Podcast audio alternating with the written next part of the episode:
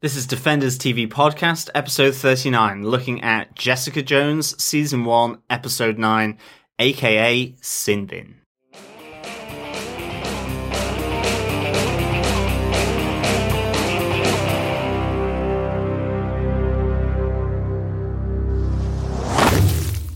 Welcome back, Defenders, to this episode of Defenders TV Podcast, episode 39, where we take a look at the Jessica Jones episode, aka Sin Bin. And we are here in our hermetically sealed podcast chamber, uh, waiting to be interrogated by you, the listener. I am one of your hosts, John. I'm one of your other hosts, Derek.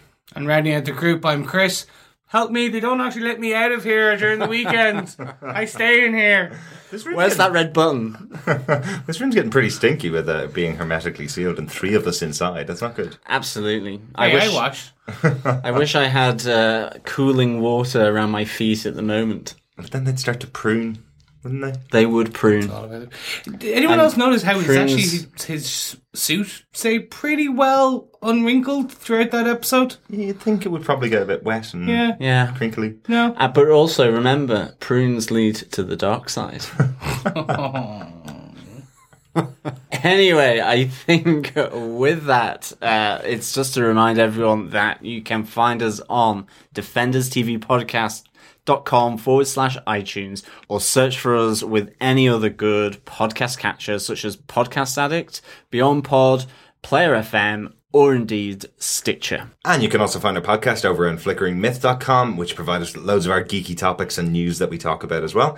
Um, if you want to send us some feedback, just email us at feedback at defenderstvpodcast.com. You can follow us on Twitter at defenderscast, or you can find our group over on Facebook. Just search for Defenders TV Podcast. Uh, lots of discussion going on over there. Um, some kind of polls and some discussion about the news and upcoming Marvel projects as well. So just go find us and uh, join the group, and we will uh, we will approve you to pop on into the Facebook group. Yeah, and it's just to remind everyone that there will be spoilers here on out uh, in relation to the episode and our discussion.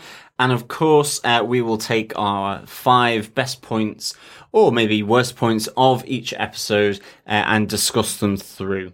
Uh, but Derek, uh, who was the writer and director on this episode?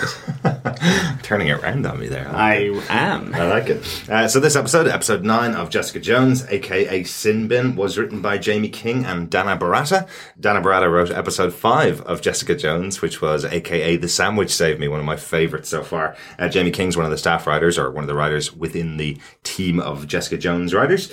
Uh, this episode was directed by John Dahl. Uh, John Dahl is another alum of Dexter, directing 13 episodes of Dexter. We spoke about one of the writers who'd done about nine episodes of Dex- Dexter, uh, who wrote last week's episode. Uh, and this is another alum formerly working with the future head of Iron Fist. Um, so yeah, quite interesting that they're taking from this pool of writers for uh, for Jessica Jones. Yeah, as Iron Fist uh, gradually infiltrates into the world of Marvel Netflix. Absolutely. John, do you want to tell us what we got in this episode? Sure. After the explosion outside Jessica's childhood home, Simpson is rushed to hospital requesting to be seen by a Dr. Kozlov in a last ditch hope to save him from his injuries.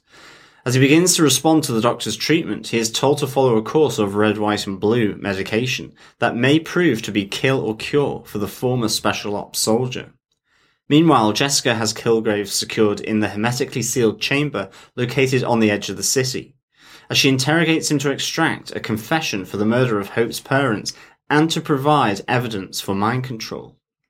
As she becomes more desperate for answers, her techniques are called into question by Hogarth, who seems to have designs on Kilgrave's abilities for her own ends. However, as more details of Kilgrave's past emerge from the videotape, Jessica and Trish follow another lead that they hope will be more persuasive Kilgrave's parents. But just when Jessica has Kilgrave right where she wants him, Hogarth's involvement complicates the situation. As Jessica's plans are thrown into a bloody turmoil, a tiny fragment of realization and hope is discovered. Very interesting. Lovely summary you have there. This is probably what I would say is one of those pivotal episodes of the show where a lot of strands are tied up and a lot of new stuff seems to be happening in this episode. Tons going on. Too much. Really. Yeah. Yeah. I, I yeah. I'm, I'm not going to spoil my later points. Sensory overload for you, Sen- Chris? sensory overload. Just, just. Oh, I uh, mm, just that is my the epitome of my feeling is how I'm vocalizing it. It's just hate is a strong word. Okay. Dislike is too weak. Mm, Uh, this episode did not do it for me. interesting. But at the same time, closing up all those arcs, opening new ones, did it for me. Right. I don't know what it was. I think it was the too many cooks in the kitchen, perhaps. Not from a writer perspective, perhaps just too many thread lines, plot lines, trying to. Again, we've got four hours left. That's it.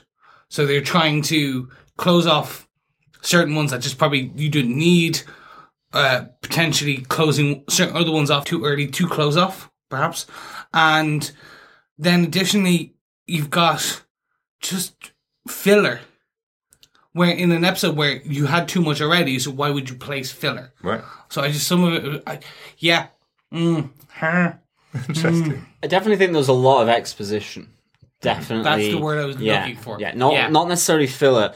An awful lot of exposition. Um, Basil exposition does spring to mind here. There's an awful lot of information being thrown around, um, and part of me wondered whether.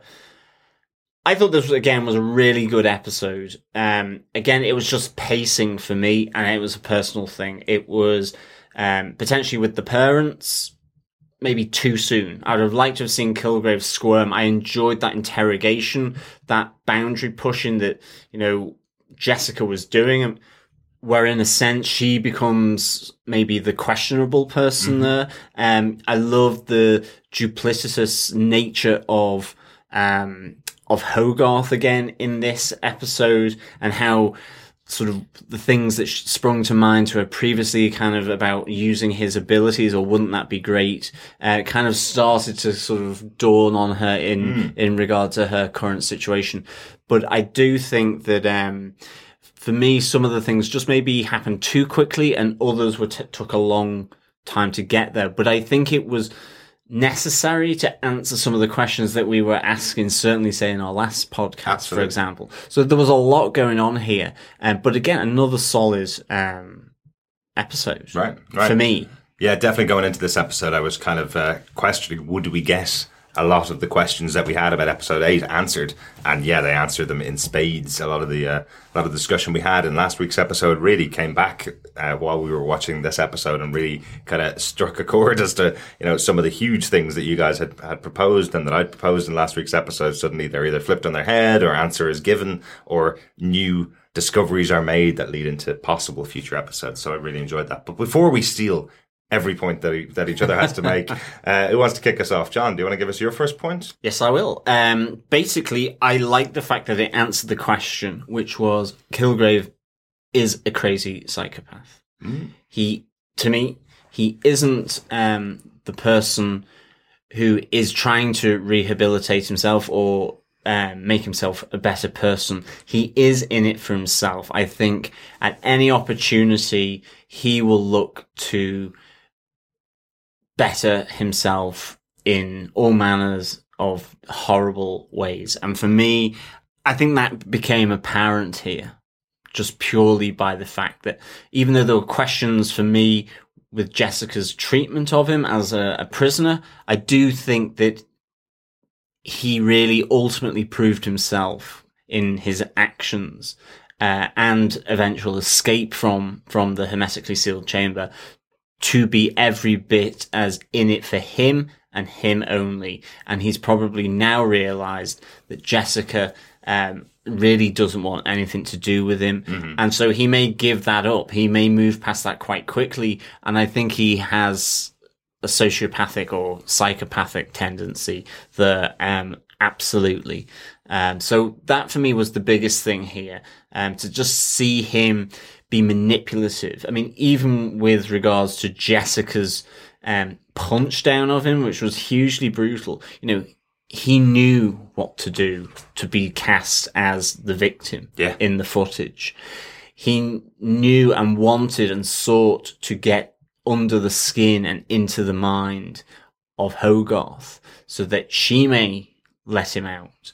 And then finally, you know, I suppose when all hope of a reasonable escape is lost, he will take that big opportunity, like we saw at the end, in relation to becoming face to face with his parents and escaping that way. So, even though he was on the back foot, he still showed cunning, um, arrogance, and essentially a self centered uh, nature of for Kilgrave and Kilgrave only. Yeah. And I thought that was really good to see. For me, this actually, I, I, I was a bit disappointed.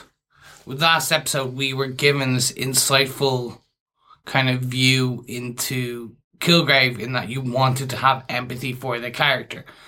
I wanted them to continue that a bit more.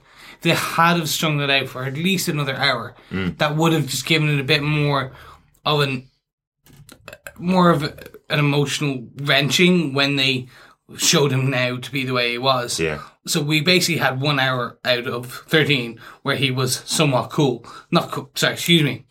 Not somewhat cool, but more you empathize with his possible reasoning and thought process and who he might become and why he became the way he did. Hmm. Within the, the first five minutes of this episode, he you saw, as John said, the man he is, the psychopath, the sycophant, the the psychotic, kind of easily manipulative man. Which I, it was great to see the character brought back, and it was who he was, and you know that is who that character is now. But I kind of, I was like, oh, if they just could have played that thread, that that plot line, just another, because for literally, as I said, for the first maybe four minutes of the episode, you saw Jessica torture him Yeah. with the the video. Mm-hmm. And I was like, that would be brilliant. So you see this breakdown emotion. It would have been like almost that birth of what we saw Wilson Fisk in the last episode, the last two episodes of Daredevil. This was the birth of the Purple Man. Like, so Jessica breaks him down and he snaps him for, far, too far. Mm-hmm. That would have been brilliant. So you have empathy, empathy, empathy, and then he goes batshit crazy. Right. Right. But no, it was literally empathy for about four minutes, and then when she goes for the beatdown, then straight away, I was like, oh, maybe he's not playing. Maybe he's like, this is Jessica go Jessica going too far, right. and it's that then there's just that sneer and that whisper too. His face wasn't in the camera. It was like, no, no, no, no, it's a big game. Exactly. Was exactly. And I think I slightly spoke about this on last week's episode as well. Um, I love that, must admit, because essentially they are telling you don't have empathy with this guy. He's raped women multiple times. The writers of the show are very much saying we're not going to do this thing where we go, his parents caused this, and that's that's why he's the way he is. Jessica even called it out last episode. Um, they're very much kind of going, look what he does when he's when he when he's in any situation, regardless of the power or not, he's going to manipulate it. He's looking into the camera. He's presenting everything from if you're watching this footage, Jessica is abusing him. Jessica's beating him, using her superpowers on him. You hold all the power here, kind of thing. Um, all of that stuff is all showing that he is a reprehensible character. He's he's got no good empathetic feelings that you can have towards him, or no good pieces about him like Wilson Fisk that you can uh, that you can feel for him. Remember, the, by this stage in Daredevil, we'd met Vanessa. We'd understood that he's doing things for the love of a good woman, that he's uh, doing things for the love of his city for Wilson Fisk in, in Daredevil. By this stage, we have no idea why why uh, Kilgrave is doing what he's doing, other than it's everything for himself. And this is another episode just layering on those elements of Kilgrave turning things towards his perspective and his idea and what he wants other people to believe about him. Jessica's mentioned a couple of times in this episode that he avoided being in front of cameras since this one footage of him show, showing weakness essentially when he was a child. And from then on, he's just controlled everything around him. So it's nice that he didn't just let that fall for me. That's, that, that's what I like about the character, that they didn't let it just drop and make him be a whiny, snivelly guy in the corner. They're showing that he is actually controlling the situation around him. But do you not think it would have been really interesting just to explore that for just another hour? Just to almost like layer on that. You yeah, you should feel some empathy for this guy. You should. And like because it didn't really touch you. Just into how much it touched myself and John because we mm-hmm. discussed it more. You didn't feel as much empathy No. in the last episode. No. But do you not think if they had have layered another hour just where you're like, oh, maybe I, I can cut. Maybe it's his product. It's of what- interesting. It probably- and then it- then ripped it away. It probably does say a lot about me. I must say. no soul. Yeah, something like that. But I think I always hear these stories of people justifying their actions. There's always someone's got a bad story of something in the past that caused them to do X, Y, and Z. And I loved Jessica calling out in episode eight that she doesn't believe this bull that people sell her. That because you're mistreated as a child, therefore X equals Y and you are a killer because of it or you are a rapist because of it. She called it out. I believe that character completely because that's my reaction to a lot of people like this. Just because you're abused as a child or beaten as a child does not necessarily mean you must turn into a bad guy. He's made loads of decisions throughout his life and has become that. And I like that they're exploring that type of character rather than going, like, I suppose, rather than having the cliche of every Marvel comic, which is this is how you are created as a bad guy because you've had a bad life to start with. Therefore, you're a bad guy. If you didn't have a bad life to start with, you're a good guy. Look at Captain America. He lost his parents. He's an orphan too.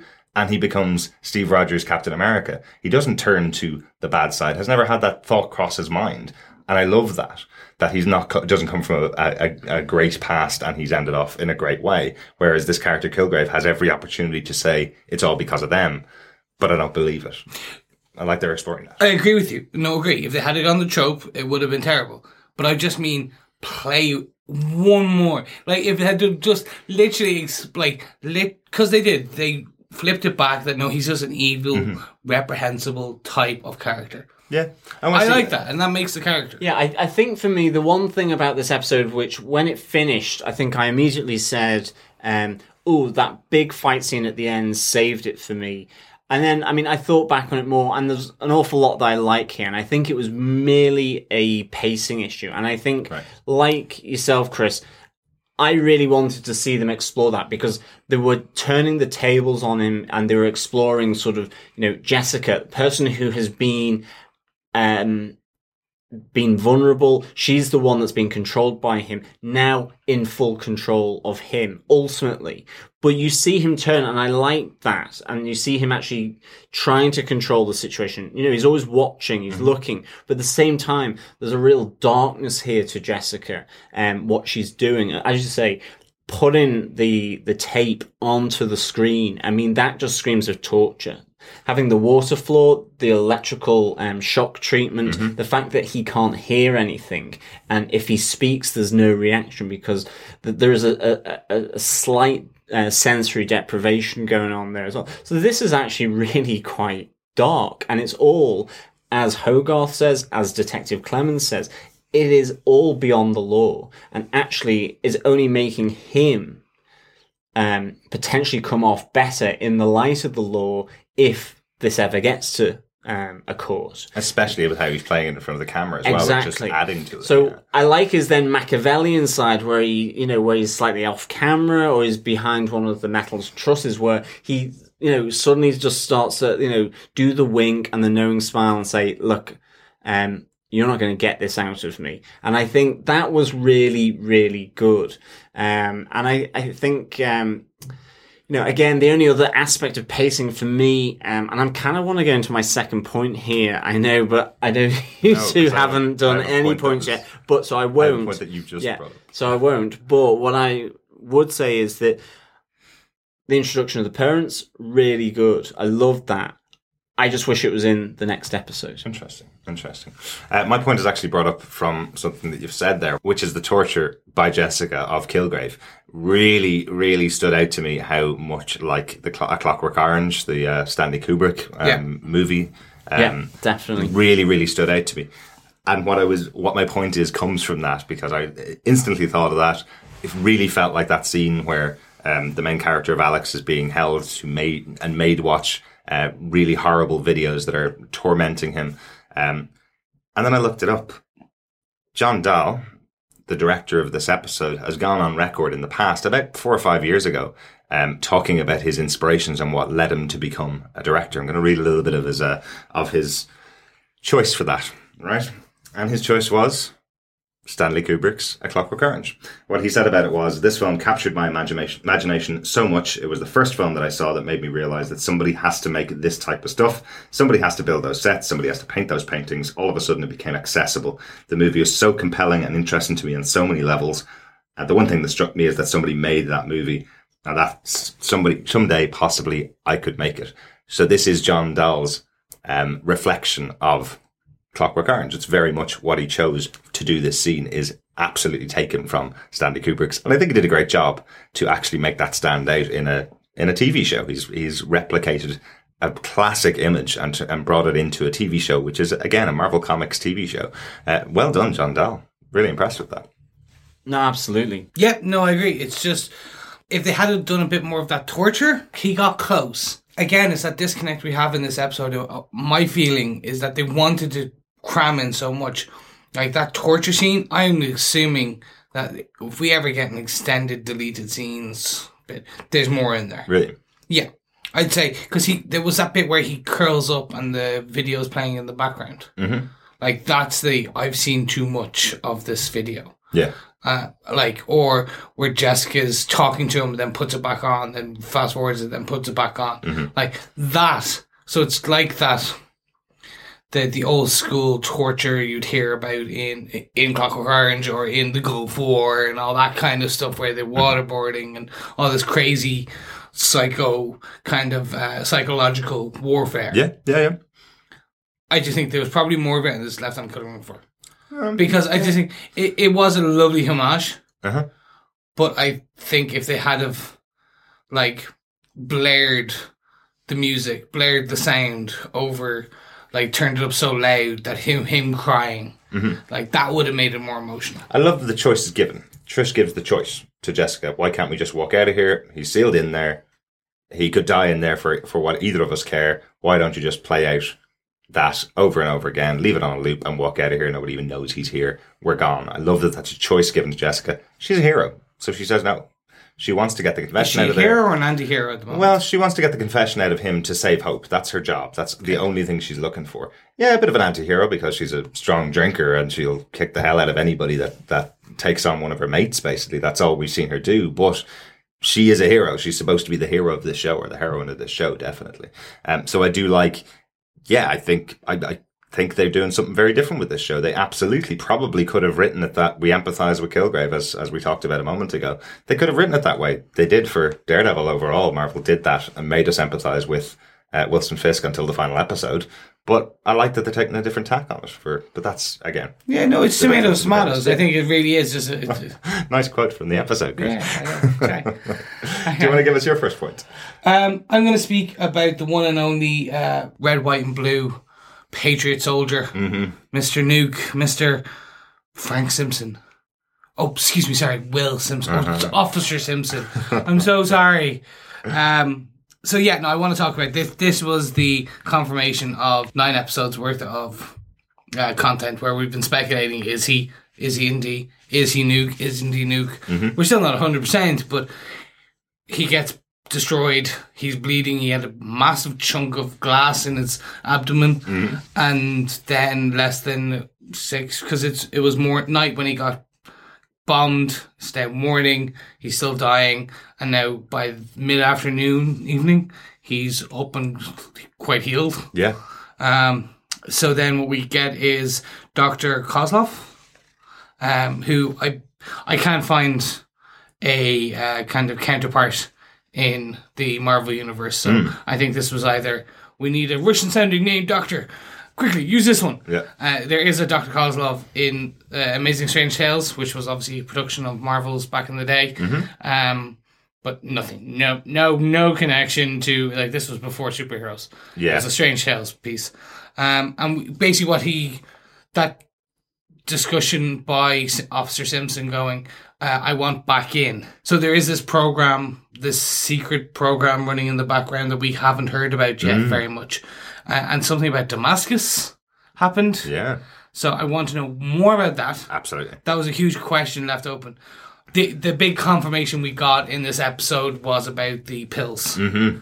where we had uh, red pills to get you going, two white pills uh, to even you out, and a blue pill to bring you down. Yeah. Red, white, and blue. Um, it is the flag. Mhm. And there is the very last part where we see Simpson and where the doctor is saying this is what the pills are and leaves the three pills. And Officer Simpson goes, I want more red. And he goes, No, no, no, not after Damascus. Yeah. Uh, we don't do that anymore. And then Will chugs a load of red. And that is what Nuke is known for. Yeah. He just keeps taking the red pills. I know. I'm really wondering: have we missed something? Is there something in um, in Iron Man three that has a reference to Damascus because of all the the former guys in the army? Is there something there that we're missing? Yeah. Please, if you know it, listeners, send in feedback to feedback at defenderstvpodcast.com. If there's something that we're missing here that we should know by now, because we've only got another four episodes left, it might be something that will be explained in another episode. But I'm definitely thinking there's some kind of program that we're that it has created these type of uh, these type of guys. And I, well, it's funny you should say that because rather than thinking back, I was thinking, is Damascus going to be explained in Daredevil 2 with Frank Castle being there? Yes. So I was thinking more ahead rather than thinking that maybe it was an event that occurred um, previously. But definitely, um, I love this sort of development now of Nuke. Ultimately, that we've got confirmation that it's him. Whether he's called Yeah. that or whatever is another matter entirely. Yeah. But I really did kind of like that. I mean, you saw his wounds healing really super quickly. Um, you know, Strange Doctor coming in, you know, never a good sign. And John Um, almost mentioned Doctor Strange there. but Strange Tales is not just another comic book. There. Absolutely. That's where Nick Fury and Doctor Strange shared a book for, Yeah. for what, 12 years, wasn't it? Or 10 years, something like Yeah. that. Yeah. I have two final points just on, on Nuke. Mm-hmm. So one, I haven't said this on the show, um, and I made the joke there, which is about Frank Simpson. In the comic books, Nuke's Nuke's name is Frank Simpson, Right, right. and I was going, well, his name's Will Simpson in this, so it's not too bad. And obviously, they just didn't want to um, confuse it with Frank Castle coming in in uh, Daredevil. They may just be taking off the name Frank purely because it is Frank Simpson, and because we've got a Frank Castle coming up, it may just make sense to Yeah. them to, to pot, take it off there. Interesting point. Now, I'm going to go down the rabbit hole a bit. Okay. So everyone could bear with me, right? So, he now is perhaps imbued, thanks to these pills, Okay. with some type of healing ability. And we haven't seen any future episodes, listeners, remember, just Yeah. in case Chris Oh my god, I'm hoping this is right. Please tell me this is right. Chris was right. Hashtag Chris was right.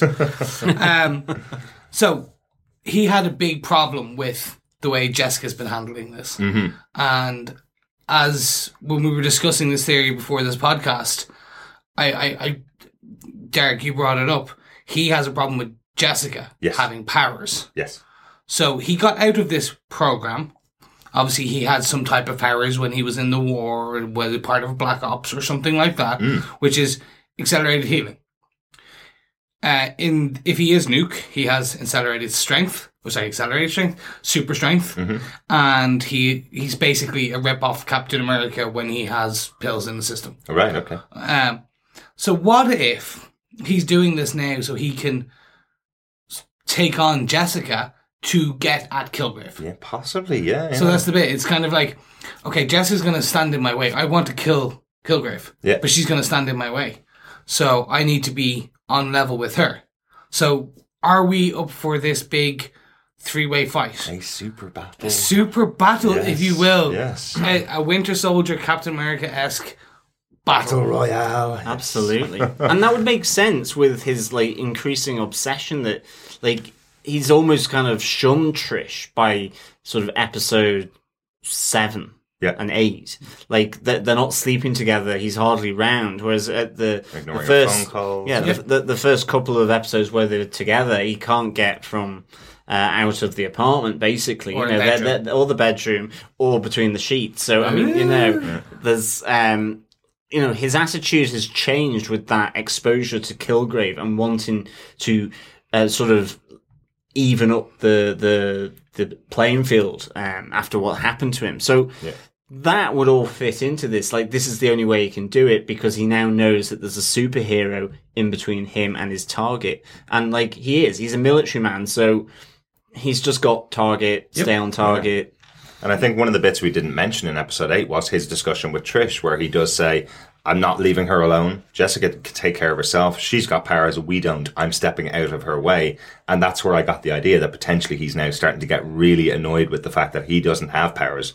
Jessica does. And she's telling him not to kill Kilgrave. So yeah, potentially he is now developing those powers so that he can push Jessica aside and get at Kilgrave. Really Yeah, no, point. I think it'd be, that would be a great one. So we we have a superhero showdown where they fight it off, because we haven't really had that. Yes. Yeah. Like unless we had a Luke Jessica fight, which we got for we didn't get a we got, a fight. bit, we got a bit of a, a proof of Jessica of, of Luke's powers and of Jessica's powers, but they weren't no, fighting. they, there was no punches There were thrown. punches back and forth, It was yeah. just kind of pushes. It was a like, physical, uh, nah. ar- yeah, physical argument, but with super strength. Yes. Yeah. Oh no, I think it was lover's tip if we want to call it that.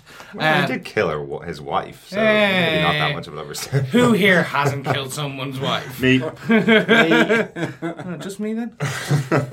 really good catches, Yeah, Chris. When that's I, just my point. when I saw the uh, red, white, and blue pills, all I was thinking of we have Trinity in this show. You just went down the rabbit hole there. Is someone going to go down the, down the rabbit hole? Are we going to take the red pill or the blue pill? Um, yeah, I thought it was whole totally a reference to the Matrix, and then Chris pointed out the red, white, and blue pills. Well done, good Thank you, catch. thank you, thank you, thank you. John, do you want to give us your next point? Yeah, we are introduced to Albert and Louise Thompson, uh, Kilgrave's parents, and um, they're British.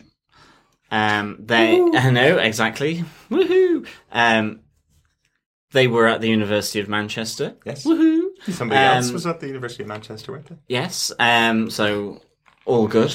Um, Rutherford, and then me. obviously. there you go. Um, but uh, yeah, so we're introduced to them, and it, it, there's kind of two points here. First of all, um, we get to learn about why there was all the rugby. I think we had mentioned that previously that the, it was strange seeing rugby um, on the TV screen. Yeah. Uh, for two, an American show, uh, but we do find that um, Eric Brentford is one of Kilgrave's heroes, uh, or childhood heroes. He's a rugby player. This is called Sinbin, which rugby union does have, um, and as does hockey, I believe. Um, so there's all this kind of connection to previous little. Just little bits and bobs that occurred throughout the episode that I Yeah. think we had looked at or at least noted previously. So that was quite good. But Yeah, I love those real. I love those ties back to stuff that happened in episode one and two that were just throwaway stuff. I think we mentioned it because we thought it was a soccer game um, originally in episode two. It turned out to be a rugby uh, match when we were watching it. But I love those little touches. And again, it, it's kind of nice because that's much more of a non-London sport. Uh, so there is much more of a connection to a very different part of the UK that we don't normally see in, in American productions, particularly uh, that we're actually seeing a bit more outside of the normal characters based in London. Yeah, no, absolutely. I thought that that was really good, but I think as well the other like really good thing about this introduction is that they essentially tell an alternate story as to what happened, and it, it's kind of coming back to this point of this interrogation. You know, he is saying and previous conversations in Jessica's old childhood home, he's saying you know, he was experimented on by his parents. And what they are saying is that he had a neurological problem which would have killed him before he reached 10. Mm. And they were trying to save his life. But in introducing a virus to him, he is transformed into essentially this uh, young boy of 10 years old who has got these neurological uh, superpowers to control people's minds. Uh, and then after that, they are living in fear because they're at the whim of a 10 year old boy with all the tantrums, the wants. And they haven't left him. They ultimately run away from him in order to save their own lives because he gets his mother to burn her face with an iron. We've all been there. It's real dark. Um, so we have this alternate story, which is one that was is going to be, and to me feels like it's the truth. Yeah. and and again, it just puts Kilgrave in that light of being just horrible. Really, and both a liar, but also just a torturer and a, and a general intimidating person, even at the age of 10. Um, and I, I really liked that aspect of, um, his parents being involved by Jessica. And then of course it all leads to the big showdown in the, the tank. And I mean, it's just, I love David Tennant's portrayal here where he becomes this like bruised and uh, battered child and he almost reverts back to being a child. Just the tone of his voice as he's speaking to his mom seeing his expression as he sees his parents for the first time. I absolutely um, thought that was like really amazing acting actually from from david tennant. One of the big questions from it for me is that he actually seems genuine about it and then she pulls the scissors out and stabs him. And so if his mom hadn't pulled the scissors, would it have gone a different way?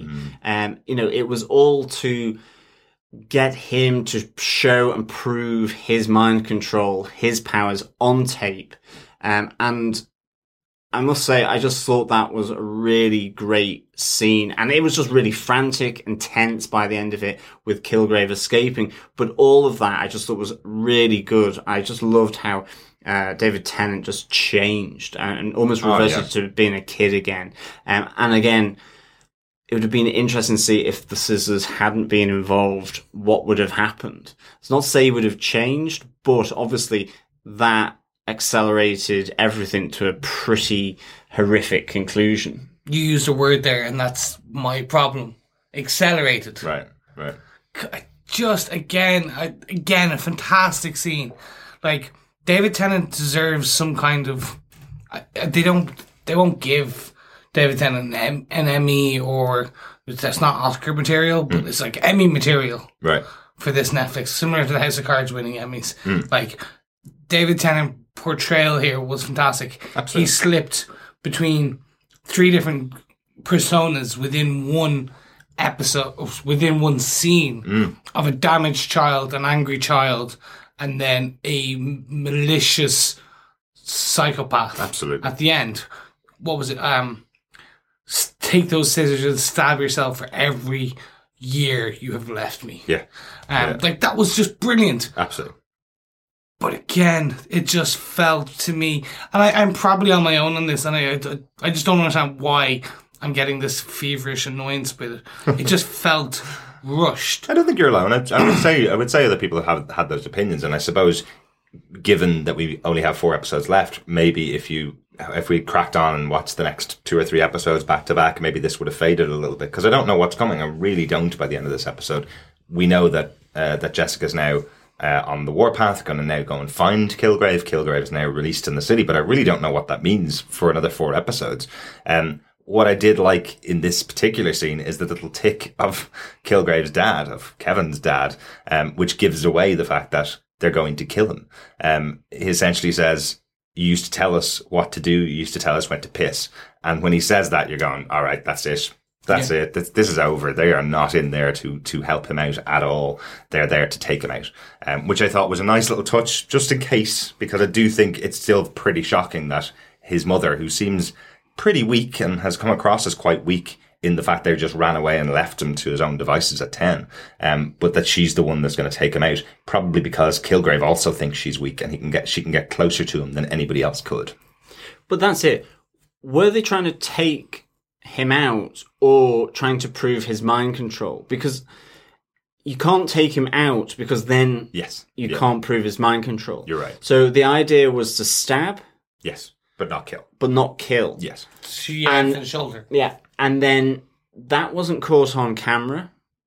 And so then it was Jessica was waiting and waiting until he basically then said, Now stab yourself for every year you were missing from my life, uh, basically. Yeah. And so she's having to hold off from pushing that red button because they had missed that first bit where he tells her to pick up the, the scissors. That's it. yes. Um, because I think again, one of the frames for the windows of this chamber is in the way. yeah. It was badly, badly positioned by camera work by there by Jessica. But Absolutely. leave that out. And the Um, officer couldn't see it either, Yeah. which was the other important part, yeah. And so then it obviously then unfortunately goes the way it does. Yeah. And I mean, it was always going to be risky. The one thing is, is I didn't suddenly understand why the red button wasn't working. It had obviously worked twice beforehand. One on Kilgrave to show this is what happens if Kevin's a naughty boy, um, and then the other time where Trish pushes it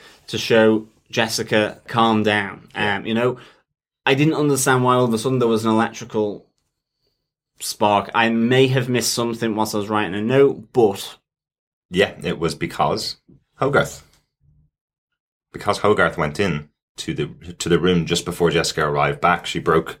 Um, I believe she's the one that broke the connection uh, when she goes into the room.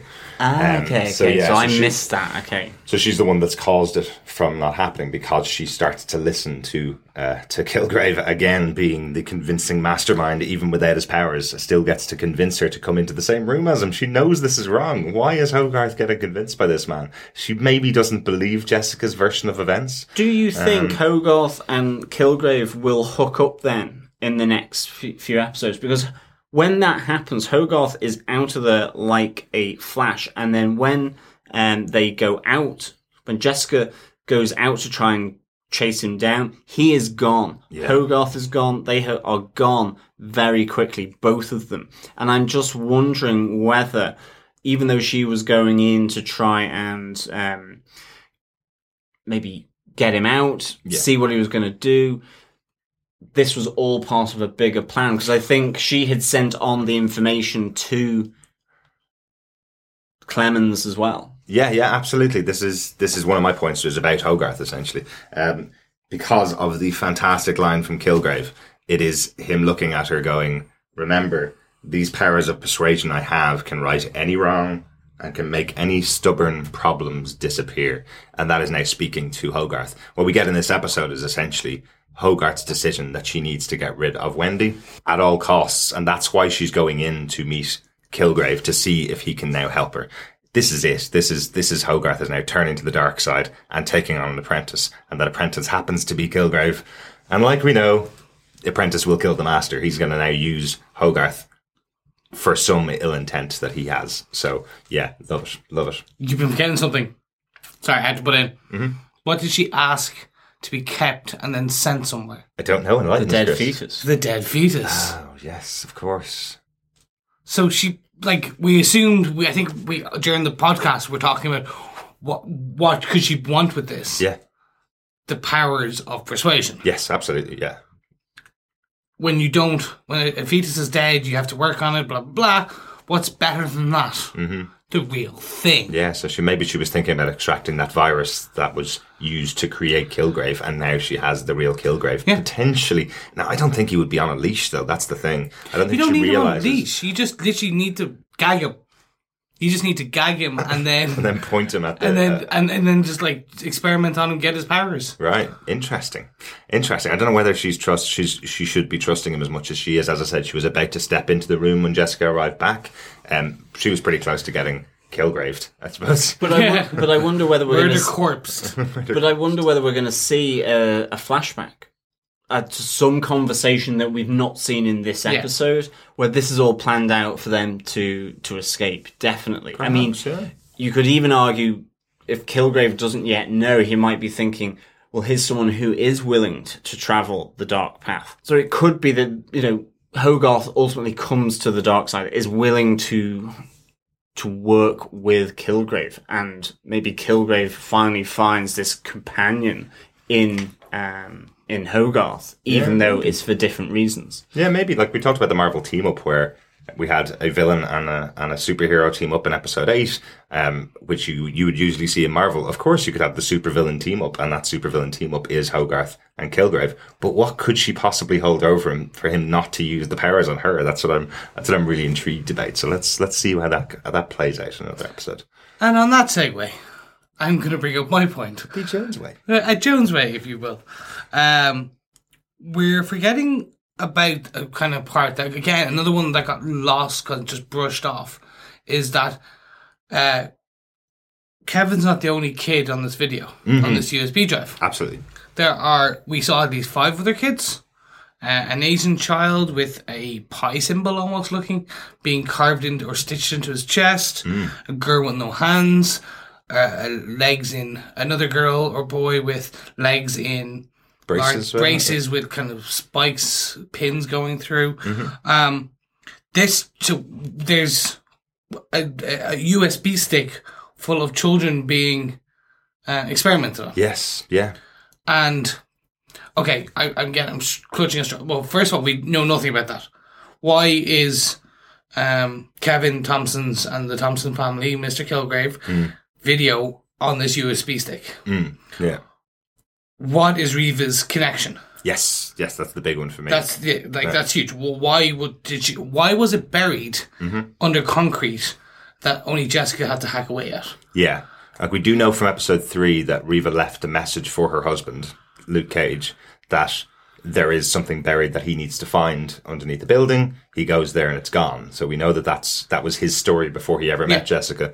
Uh, but we don't know why Reva's connected to it at all. Yeah. Uh, we think it might be something to do with the company she worked for potentially or something like that. But And then we have Hogarth working on getting a fetus. She's a lawyer. She's probably representing someone, potentially, yeah. Yeah. a company that goes after all this stuff. That that was my point from the previous point, which was perhaps she they want the the the, the original sample, Right, right. which is Kilgrave. Very interesting, yeah. and putting it in. Children experiments, uh, ch- experiments on children in the Marvel universe has one huge hero out of it, which is Spider Woman. Right. Jessica Drew, the triple agent now. Is she double I don't know Four time agent? She's somewhere there. She's yeah. somewhere. Um, she's like she's, cer- an agent, of agent of an agent of an agent of Hydra of Shield of Shield. She's Hydra. certainly spun a web of lies Yes. over her time in the Marvel Universe. Uh, it'll clank. Um, so this is just a point where I, I was just quite again another one that just is unless we get it answered is one that's just going to be oh yeah there was the, the Yeah. And I literally meant to mumble that because it was that quickly kind of forgotten about. Brushed over. No one, they haven't mentioned the other kids. As soon as we knew that the Thompsons were involved, it was like, oh yeah, that well, unless the Thompsons can speak Chinese, uh, which is quite possible, Mm-hmm. but I think you'd hear the English twang on the, the Chinese being spoken. Yeah, yeah, yeah, yeah. Uh, we didn't get that. And what was the pie symbol? And why were the kids missing their arms? I and, do, I do love the Kilgrave answers it pretty quickly and just goes, "Well, I was too busy looking for my crazy parents than checking out for some useless kids on the other side of the Yeah. world." And he didn't. He says that he didn't even investigate it. I'm unsure if that's true. What I definitely love about this scene is, once again, we have a podcast, we record and talk about it. Go, maybe Kilgrave looked. Maybe Kilgrave closed the computer so that Jessica didn't see the other stuff that was on there. Maybe it did have more uh, more information about him that that he didn't want her to see. It wasn't information about him. It was information about all these other kids around the world that were being experimented on. That it wasn't just to do with Kilgrave, which I thought was really interesting.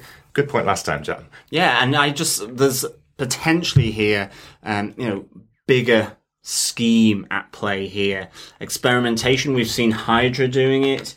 I'm thinking, is there something? It's a global thing. Maybe it links into.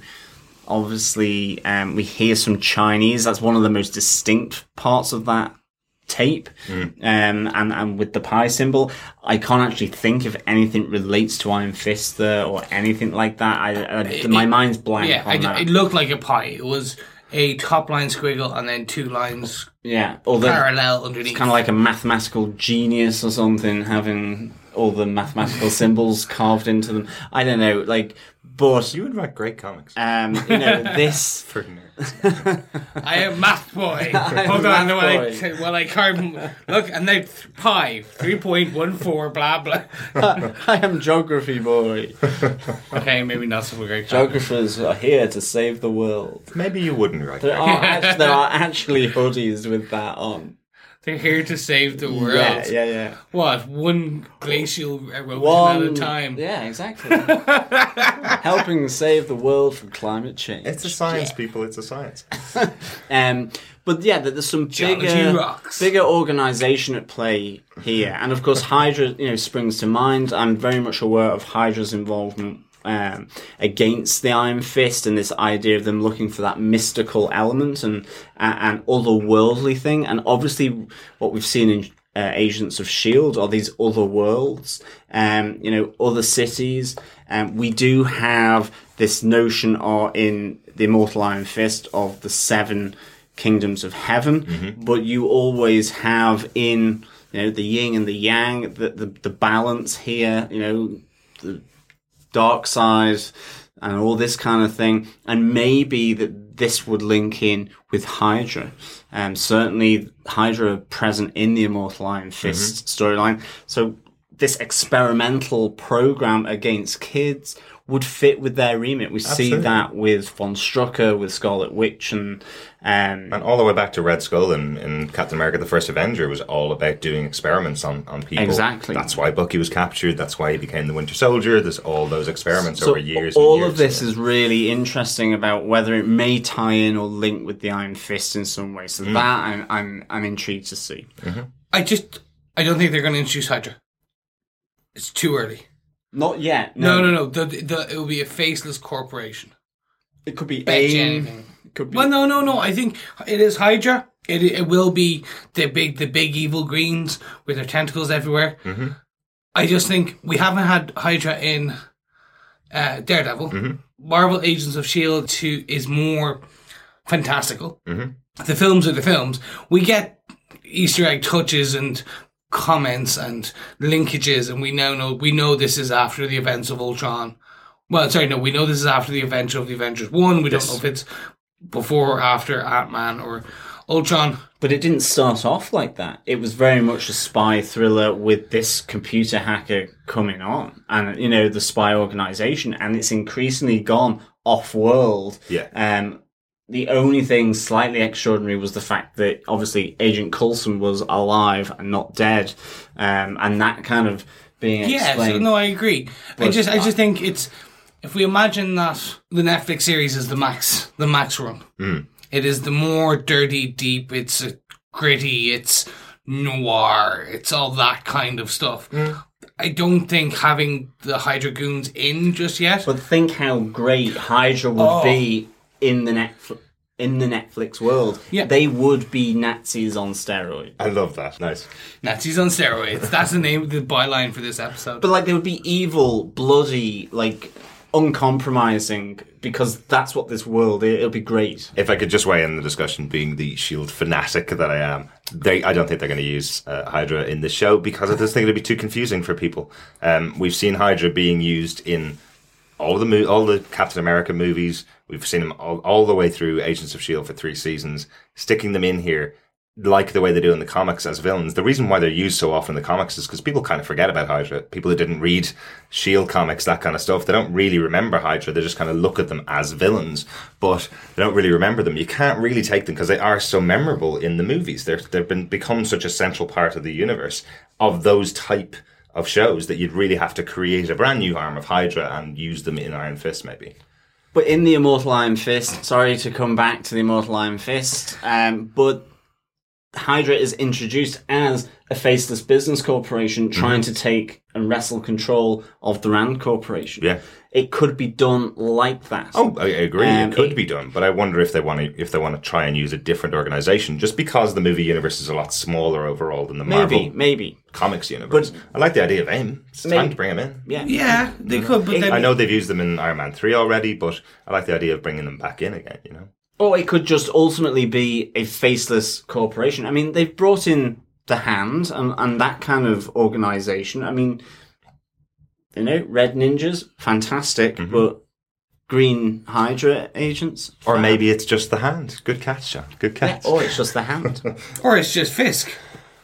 Fisk is aware of, or the Kingpin and his organization now are aware of superheroes and mm-hmm. they're powered and they're like, well, he, he never said he had scruples anymore about experimenting on people. He doesn't even need to know. He just go, go find me super powered people. yeah. And then this little arm goes, well, we could just start. Ex- no, We've been again, this is- experimenting on them for 20 years Yeah, or something, or 30 yeah. years. Yeah, maybe it's that. It's going to be like that kind of. It's like they knew these powers right there since the 60s, since Captain America. and he wants Kilgrave to help Hogarth get him out of prison. Ah. Look at this. Look at the Oh, connections. Down the rabbit hole. Connections. John, do you want to give us your final point? Speaking of tentacles and the hand, we have Pamela the tease here. Um, absolutely. Oh, wow. Yeah. I mean, I love the fact that Pam obviously had learned a lot from Hogarth. She's using a position of power. She's really trying to expose Hogarth to either real or perceived frailties that she would then fight against in order to get back ultimately physical with Pam. Pam is saying, you know, everything this is off limits until you sort yourself out. You get um, your ex out of the picture, and you start to be the person with power, with confidence uh, that I fell in love with.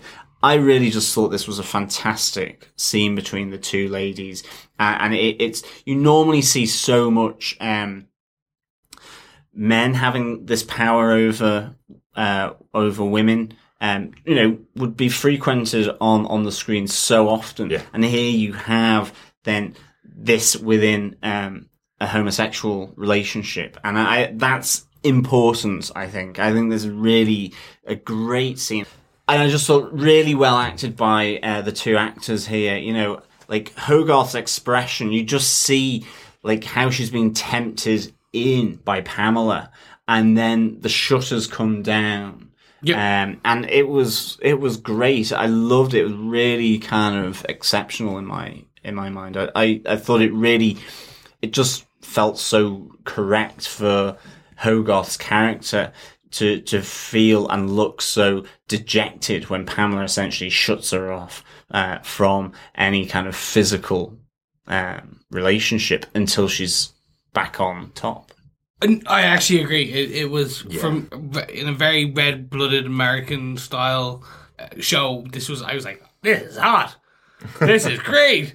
But actually, going deeper, there was more. So I actually took a bit more of a different take on it. Or take on it. Pamela, for me, seemed very gold digger esque, young kind of woman going, oh, like my super successful girlfriend who was powerful and is about to lose her money, her power, her job, her everything. I need to get this sorted now. Mm-hmm. Absolutely. Yeah, that's it- true. Yeah, and it was Definitely. like you, if if this had been a, it, this was a unique take on a older man, younger secretary woman. Yeah. The woman, the the young woman, the young secretary going, "You ain't getting none of this Yeah. until you sort this shit out." Yeah. and it was like that, but it was a in a very sensual, uh, erotic uh, scene, and it was great. It was just very good. But again, it was just a different take on it. Um, but again, I took that rather than kind of a this is a relate a, a stable relationship trying to um get be fixed. This was I saw the first show of Pam being that younger gold digger that who's not the dejected young woman who was about to get married and now feels sore like can't go to the restaurant. You're going to take me to the same restaurant Yeah. that you took a part of. It's like that was no, that was not Pamela. Pamela is this conniving, as conniving as Hogarth, mm-hmm. And I was just they're a good match, definitely. And I love the reaction of Carrie-Anne Moss to this. After the fact, the next person she meets is Trish and goes, uh, why don't you go outside for some air? I can't handle another crazy woman around me right now. Which I just think is great because Yeah. the, the other people that she deals with in her life is Wendy, who's trying to get 75% of her assets, 90% now of her assets.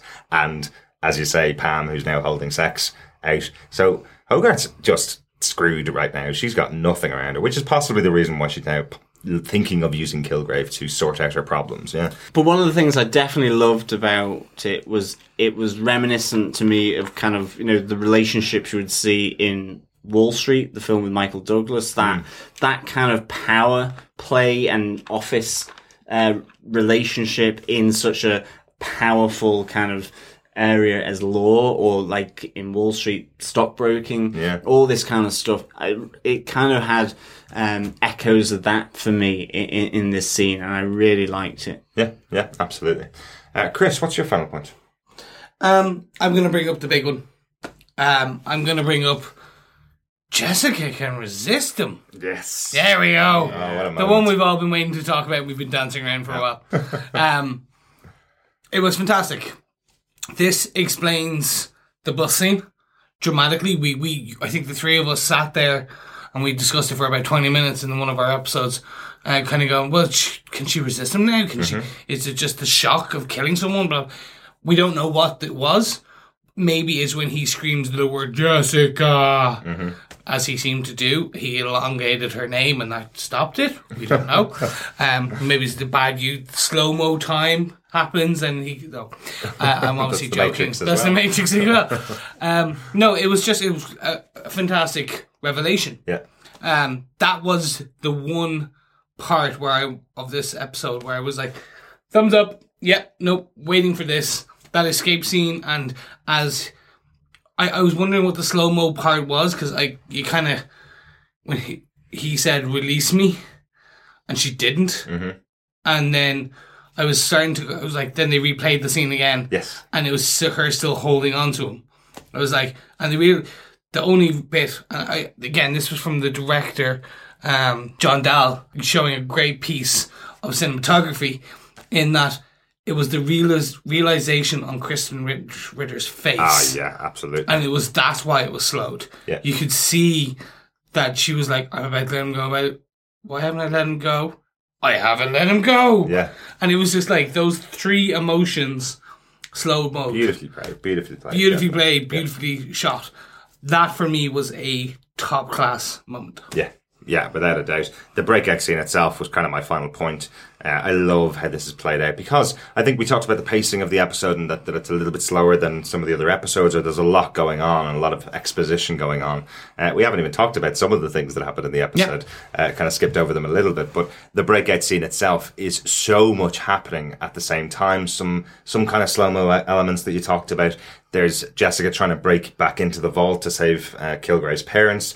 There's the realization that uh, by Trish that um, he's going to kill the parents, so she tries to shoot him through the uh, through the glass with with the gun that uh, that Simpson had given her. Then, as Kilgrave walked past her, he tells her to put a bullet in her head. Um, a fantastic moment that I was thinking, uh oh, I hope she's used six bullets, not not five. You know, um, Ask yourself this. part. exactly re- reversing the uh, the Dirty Harry moment. Yeah, and then it's, we have it's the one time where she was pleased she was a bad shot. Yeah. Exactly, exactly. And then we have the officer being told to to follow Kilgrave as he pulls his own hand out of his handcuffs, uh, leaving the wrist just being absolutely destroyed behind it. Um, if he hadn't followed, what would have happened? Would Kilgrave have gotten away, or would Jessica been able to hold on to him? You know, um, loved all the stuff that was going on at the same time. Really, really good scene. Another piece we really just quickly skirted over, but actually should be taken into account. He now has two bits of Kilgrave evidence. Kilgrave goes, "Follow me." Remember the whole thing is, "I don't believe it." Yeah, Kilgrave goes, "Follow me." He rips himself, and then Kill was like, "Get, get her," and he tackled her. So Yeah. he seemed alive. He obviously unconscious, but now we know maybe in the next episode he'll go, "Oh yeah, I fully believe." Yes, yeah. Potentially, we now have a new a new uh, person on. Yes, exactly. A new ally is the, exactly the word I was looking for. I think the interesting thing as well for me on this is that even amongst all that chaos, Kilgrave has the presence of mind to essentially say to his father, again, really brutal, stab your heart out with, with the scissors. Obviously, Jessica then is distracted to try and prevent that, as is Trish. But again, as he's running past and out to escape, Trish put a bullet in the head, uh, and to the officer Clemons, Yeah. um, you know, follow me, even though he's handcuffed to to the post. Yeah. Um, really, um, a great presence of mind there from from Kilgrave. Um, but that also then leads me on to some of my notes really uh, for this. Is like it was good to see Clemons uh, introduced a bit more into this episode. Um, Yeah. you know. He's the one that tells them, you know, we need evidence, we need footage. He's also then slightly being used by Hogarth, uh, where he's been sent footage of the uh, beatdown by Jessica Jones on Kilgrave, and he's realized she's the crazy one. Right. Like, I mean, you know, he comes in to arrest her and to put an end to it. Um, and they have to go all rebellious on him, you know, Trish with the gun. So I'm really glad that he kind of got a bit more involvement in this. And I can't wait to see how then he pans out and plays out with, with Kilgrave now that he's escaped with, with them. Yeah, he's a great actor in The Wire. Really enjoyed him on that show, and I was really expecting a lot more of him, more to, or at least to see a lot more of him. We're now at episode what nine, so uh, I'm hoping we're going to see him a lot more for the next three or four episodes.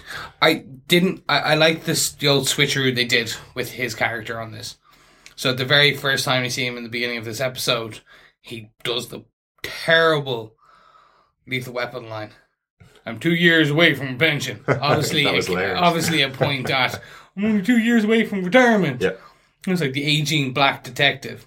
And I was like, oh no, they're not going to make him like that stereotypical character. No, lovely switcheroo. It was like, no, no, no, he's not actually.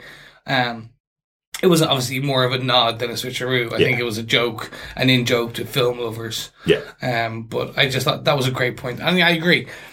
Loved him in The Wire, Mhm. but never understood why he wasn't being used in the show Yeah.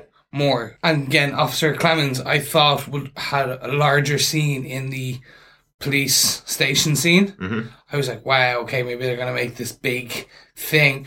Again, I feel this may be a, a cutting editing job. Maybe there's more scenes in there, like the interrogation scene could have been longer. Hmm. Or that scene where Jessica and him were talking over the hot dog. Like again, l- slightly could be longer. Yeah. So again, I- I, think it's just maybe again a timing issue. When like, Yeah. even though we go, this, this is a thirteen-hour movie. Yeah. Yeah, even thirteen-hour movies need to be cut down. Absolutely, absolutely, and, I, and I'm kind of I'm kind of hoping now that we, that he's had this big scene where he's been told what to do twice by Kilgrave, as you as you, you said, that this this will give us the impetus to see more of Clemons in the next four episodes. I'm really hoping that he now becomes a big character. I would have liked to have seen him more, just because I like the actor. Would have liked to have seen him more in previous absolutely. episodes. I don't know anything about Clemons at all. I don't know who his family is. I don't know anything about his background at all. But I know the actor, and I wanted to see him more Well, in the you do. You know he's uh, two years away from a pension. Two years away from a pension, absolutely.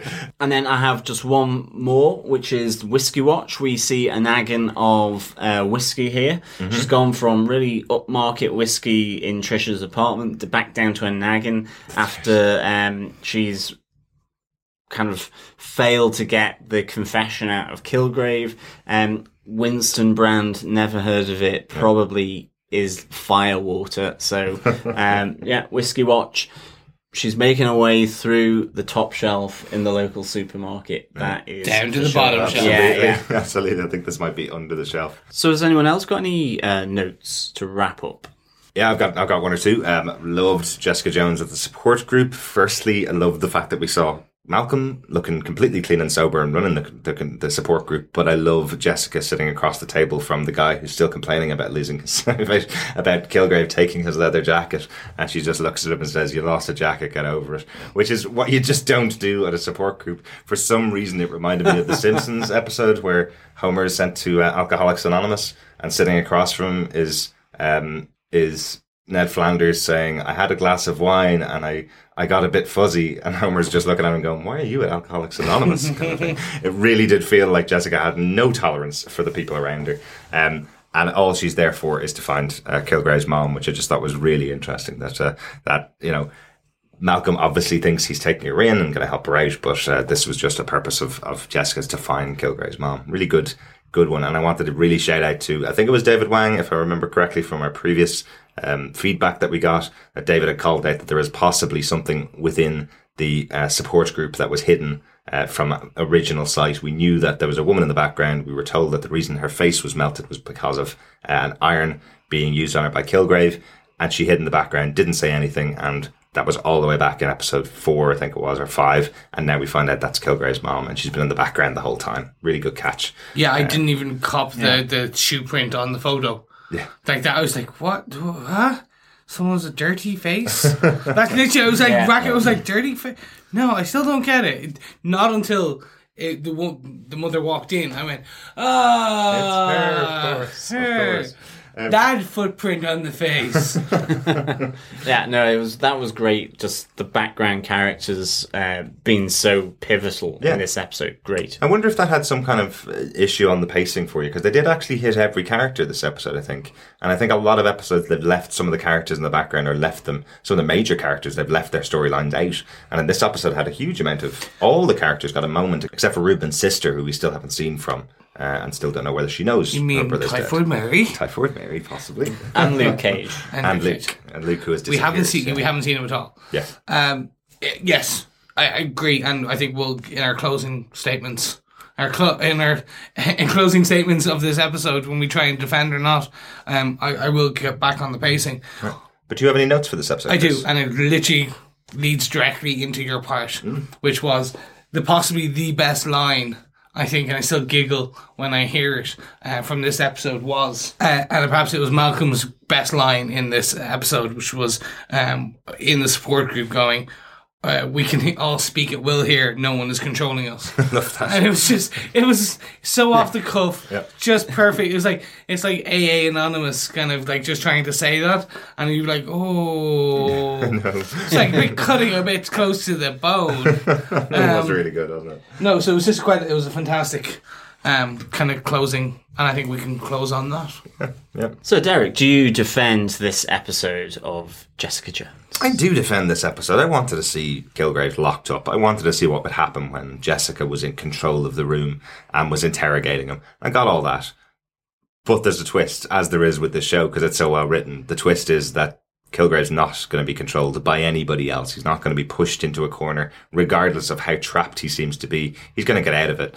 Um, and I think this was so well done. We're not going to get two episodes of Kilgrave locked up because Kilgrave won't stay locked up for two episodes. He can control everything around him. I love the keep pointing it out all the way through the episode. Don't let him out. Don't go into the room. It's like the Gremlins trick, essentially. Don't feed him after midnight.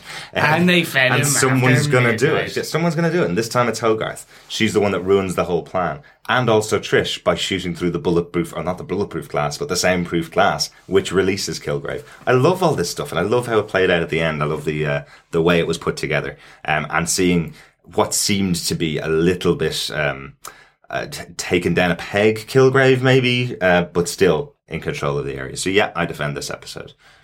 Chris, do you defend this episode? Nope. I'm so sorry, listeners. Um, and I think you hit, hit the nail on the head when we're discussing our notes there. It's a pacing issue. You actually, and I didn't even realize that point you made, which was we literally got nearly every character in this episode. Yeah. It was jam packed. It was condensed. It was two hours. Like I said, if this had been spread out, like just over more, just two episodes, episode and a half of just Kilgrave in there, exploring more, giving a bit more empathy, then flipping the switch, not having every character within every three minutes, uh, not trying to jam in so many questions answered and opening more questions. Um, it just became. I, I'm struggling. uh, I, I'm glad I wrote notes when we write this. uh, And for our listeners, um, what we do is we sit down, we watch, and as we watch, the three of us there scribbling away in pen and paper, uh, sometimes on a phone if we want to feel high tech and fancy, like Tony Stark. like Tony Stark, I swear. Uh, no, but like. He'll be telling Jarvis to write his notes sometime. You know. Someday, someday, he will be a British butler too. Um, but no, it was just had to be Is that done. me? Yes, you are my Jarvis. I don't know whether it's going to be your voice or if it's just going to be Hello, you. sir. Would you like the Aston Martin? Ah, I would. I would today. I think I'll go for the push. um, no, I think that was one of the issues. It was a pacing issue. Not that it was t- too long, it was too short. Right. For, everything that it was covering. for everything that it was covering. Right. Just I would love just an extra two to three minutes on every topic. right. Um, like the final fight scene. It was almost just done in a click. I think that's the, where I really wanted to kind of why I I can't defend this. Right. I think if this had been an episode and a half to two episodes, Mm. giving us an extra fourteenth episode or giving us an extra thirty minutes. Now we don't know what's coming next. But you can't give the unluckiest character in the Marvel Universe a show that has more than 13 episodes, can you? It has to be 13 episodes for Jessica Jones, right? Ah, true, true, true. I didn't even think it was.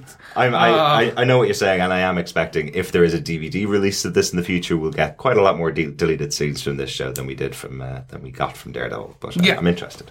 So overall, um, if I was to use John's um, kind of rating system, this would be a one or a two for me out of all of it. Wow. just because the, it was just the pacing. I feel I, I'm struggling to remember certain points already. Right. Wow. So I don't go this harsh. It's what we got was great, but it was just too quick, too much. one or two is a skip the episode though. Nah, okay, well then uh, two or three. Okay. Okay, two or three. It's not a skip the episode. You have to watch it, but just you won't remember it by the time you go on to the next episode. Right. Interesting. Interesting. Wow. On that bombshell, John, do you defend this episode? um, I don't quite know uh, what to say, but I am actually going to give this um, four Kozlov pills uh, out of five.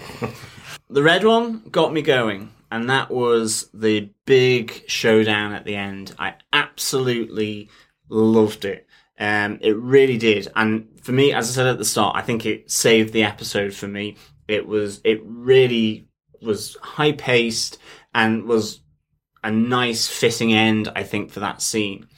Then my two white pills that kept me level was the fact that it did answer my questions from the previous episode. I, I loved how really it showed Kilgrave um, really being the master manipulator, even though the you know the big shoe and the fist was on the other uh, foot and, and the other wrist with with Jessica Jones. I love that interrogation scene. Definitely, um, it it was it was really good. I loved then seeing Simpson sort of begin to morph and obviously a bit more background there into possibly Nuke, whoever it is, you know, we see his wounds healing up. I mean, that, that's good now that his story is starting to just progress and move on because I, I think otherwise it was starting to feel a bit, um, uh, stayed really uh, for for his character. So that was good. And and my one blue pill, which was uh, kind of to bring me down slightly, was a pacing. And I think that I loved all the points here. Absolutely, and that's why the blue pill adds towards the score. Uh, it was a pacing issue uh, in some cases uh, for me.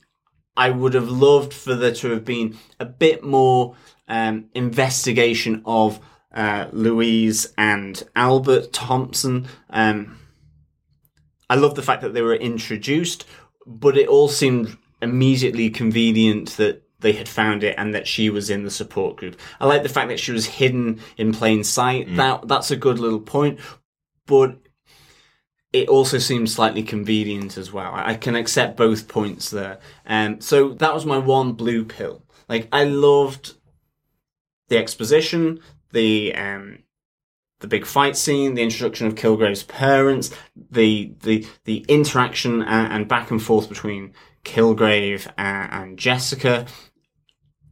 But I would have loved to maybe have seen that take place early next episode or something to allow that um, breathing space of that interrogation. But I, I loved it, so I can't really take too much away from the episode. And I mean, finally, really, I just liked how Hogarth is just a horrendous person. I mean, Yes. Kilgrave is a horrendous person, but he's the evil one. Hogarth has no superpowers. She's a lawyer, so maybe we're tainted in our perception of her anyway. But here she is uh, dancing with the devil in the pale moonlight. you know, she Pale purple light. pale purple light. Yeah, she is. She's considering this alliance, this uh, working with Kilgrave for purely her own ends. And I feel she will go down that route, and I can't wait to see it actually, um, because this will have huge ramifications for her, and I just think it might tie in nicely with an Iron Fist uh, element as well in future Marvel Netflix stuff. So that's it. Four four Kozlov pills out of five. Still really high, really good. Um, I think right at the end of it, immediately I felt, ooh, not entirely sure whether I got everything there. And again, packed with content and maybe just some slight pacing issues Right. for me.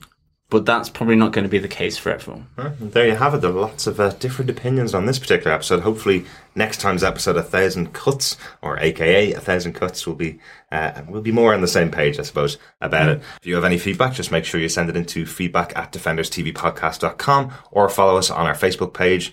Look for Defenders TV Podcast. Come and join the group with lots of discussion going on. Uh, or go over to Twitter and find us at DefendersCast. Uh, I think that's it for this week, guys. Absolutely. And remember, you can get your red, white, and blue pills here with us um, by going to defenderstvpodcast.com forward slash iTunes. Search Defenders TV podcast on any other good podcast catcher, Stitcher, Player FM, Podcast Addict, Beyond Pod. Remember, subscribe to us uh, on iTunes or any Android podcast catcher and listen in. Uh, again, yeah, thank you so much for having us. Yeah, thank you very much for having us. We are the Agent Simpsons or the Operation Simpson. We have our red pill, our blue pill, and I think I'm the upper, the downer. Does that mean I'm just kind of the guy for balancing out? No, I'm the downer. Ah, I'm, you're the I'm, the, I'm the blue Yeah, you're the pill. blue pill. You're the red pill, and that makes you the the balancer. I'm balancer. the balancer. Yeah, I'll take that. yeah, I'll you're the that. white pill. So there you have it. We know our which pill we are. Mm. Absolutely. Mm. Mm. And on that note, adios. We're going to listen to heavy techno music as we move into the Matrix. Talk to you next time, and not for the first time, I'm getting a whiskey. Bye. Bye.